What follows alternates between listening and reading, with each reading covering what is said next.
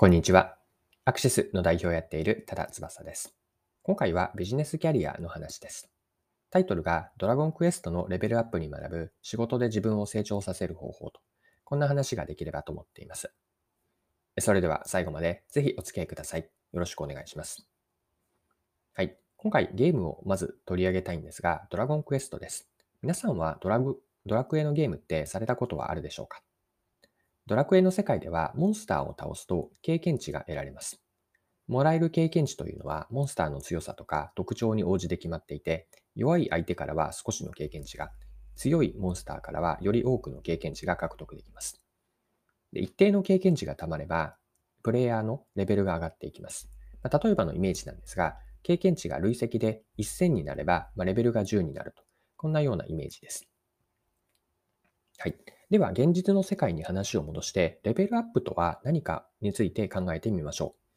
う。例えば、仕事とかキャリアの観点では、どういう時に自分はレベルアップをするでしょうか。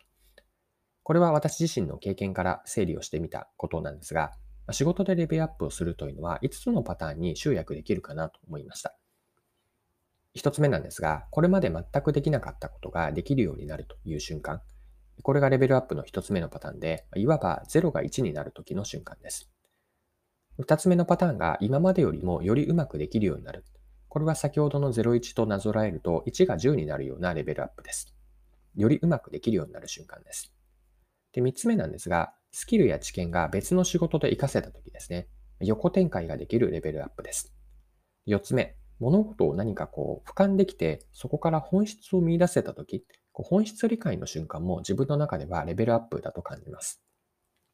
そして5つ目なんですが、人に教えられるようになったとき、これはいわば自分の中での暗黙知だったことが形式値化になるときの瞬間なんですが、ここでもレベルアップの、レベルアップをしたなという感じがします。で、以上のような、今5つ言ったんですが、以上のようなことが、ふとしたタイミングで、時には自分の予想外の時に訪れた瞬間に、自分の中でのレベルアップを感じるんです。はい。では、今の5つのパターンをそれぞれもう少し掘り下げて後半に入っていきたいんですが、今の5つのレベルアップのパターンですね。もう一度一言だけで言うと、0が1になるとき。2つ目が1が10になるとき。3つ目が横展開。4つ目が本質理解。そして5つ目が形式値化だったんですが、これらの5つのパターンを、これは私自身の例にはなるんですが、具体例も交えながらより説明をさせてください。はい。一つ目が01で、これはレベルアップのパターンとしては、これまで全くできなかったことが新しくできるようになった瞬間です。私の過去の例では、マーケティングのことに対して、マーケティングの戦略とか、もっと上の事業戦略を自分がこうリードして、主導して作れたとき、これをレベルアップだと感じました。それまでというのは、マーケティング全体の中での一部分とか、よりマーケティング活動の下流領域のことだったんですが、より上流での戦略パート、マーケティング戦略もそうだし、もっと全然違うレイヤーの事業全体の事業戦略、ここに足を踏み入れられてできてきているなと思った時にレベルアップを感じました。これがパターンの一つ目の0が1になる時です。二つ目のパターンなんですが、1が10になる時で、これは今までよりもよりうまくできるようになった瞬間です。例えばの私の例では、マーケティングリサーチがそうで、リサーチデータの集計とか読み込みの解釈が今までよりもより短時間で効率よくできて、さらに早くできただけではなくて、洞察できた範囲が広く深くなったと感じたとき、これを1が10になったパターンのレベルアップでした。まあ、これは何か急にできるようになったというよりは、徐々にではあるんですが、例えば当時の1年前の自分と、その時の1年,1年後の自分を比べたときに、ま自分のレベルが上がったなと感じたとき、これがレベルアップだと思いました。はい。二つ目は横展開のパターンです。スキルとか自分の持っている経験、知見が何か別の新しい仕事で活かせたときです。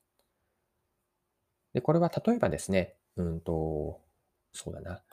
以前に私は Google で働いていたんですが、Google で当時やっていた新規サービス開発のプロジェクト、このうんと仕事の進め方、ノウハウというのが全然違うベンチャー企業の事業開発に活かせると実感できたとき、ここでも横展開のレベルアップを感じました。はい。四つ目のパターンですが、本質理解です。物事を俯瞰できて本質を見出せた瞬間です。でこれも私の例にはなるんですが、プロダクト開発でいろいろなところでやっていたことが、要するにどういうことかという一言で言うと、お客さんの問題解決だと理解できたときです。でこのように抽象化すると、マーケティングやさらにどんな事業においても、結局のところは、要するにお客さんへの貢献だと、こんな俯瞰ができたんです。でこれはあらゆるビジネスに共通する本質だと思っていて、このような本質理解がこう頭の中でできた瞬間、ここもレベルアップだと感じています。はい。では最後ですね。5つ目のパターンが人に何か教えられるようになった時です。まあ、少し硬い表現になりますが、暗黙知から形式知化という形式値への転換です。例えば、仕事で得たマーケティングとか戦略の作り方、実行というのを自分なりのフレームとして一般化して、そうですね。じゃあこの場で話をする。こういった音声配信の場でコンテンツにしたときと、こういうのも人に教えられるようになった瞬間だと思うんですね。まあ、その意味で、こうして音声配信をやっているというのは、少しずつ自分のレベルアップの機会とも捉えられるとは思っているんですが、このように自分の知見というのを人に教えられる。教えるためには体系ができたりとか、自分が納得できている説明の仕方、言語化が必要なので、こうしたプロセスにおいてもレベルアップをすることができます。はい。そろそろクロージングです。今回はドラゴンクエストのレベルアップから着想を得て、仕事とかキャリアにおけるレベルアップってどういうものがあるのかというのを整理をしてみました。ま最後に簡単に内容をまとめとして、仕事でレベルアップするパターン5つもう一度言っておきます。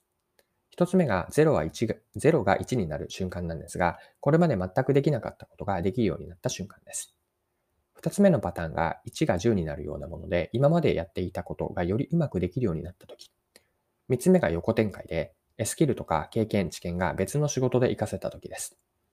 4つ目は本質理解の瞬間なんですが、物事を俯瞰できて、俯瞰できて、本質を見出せたとき、こうした本質を捉えたときにレベルアップを感じます。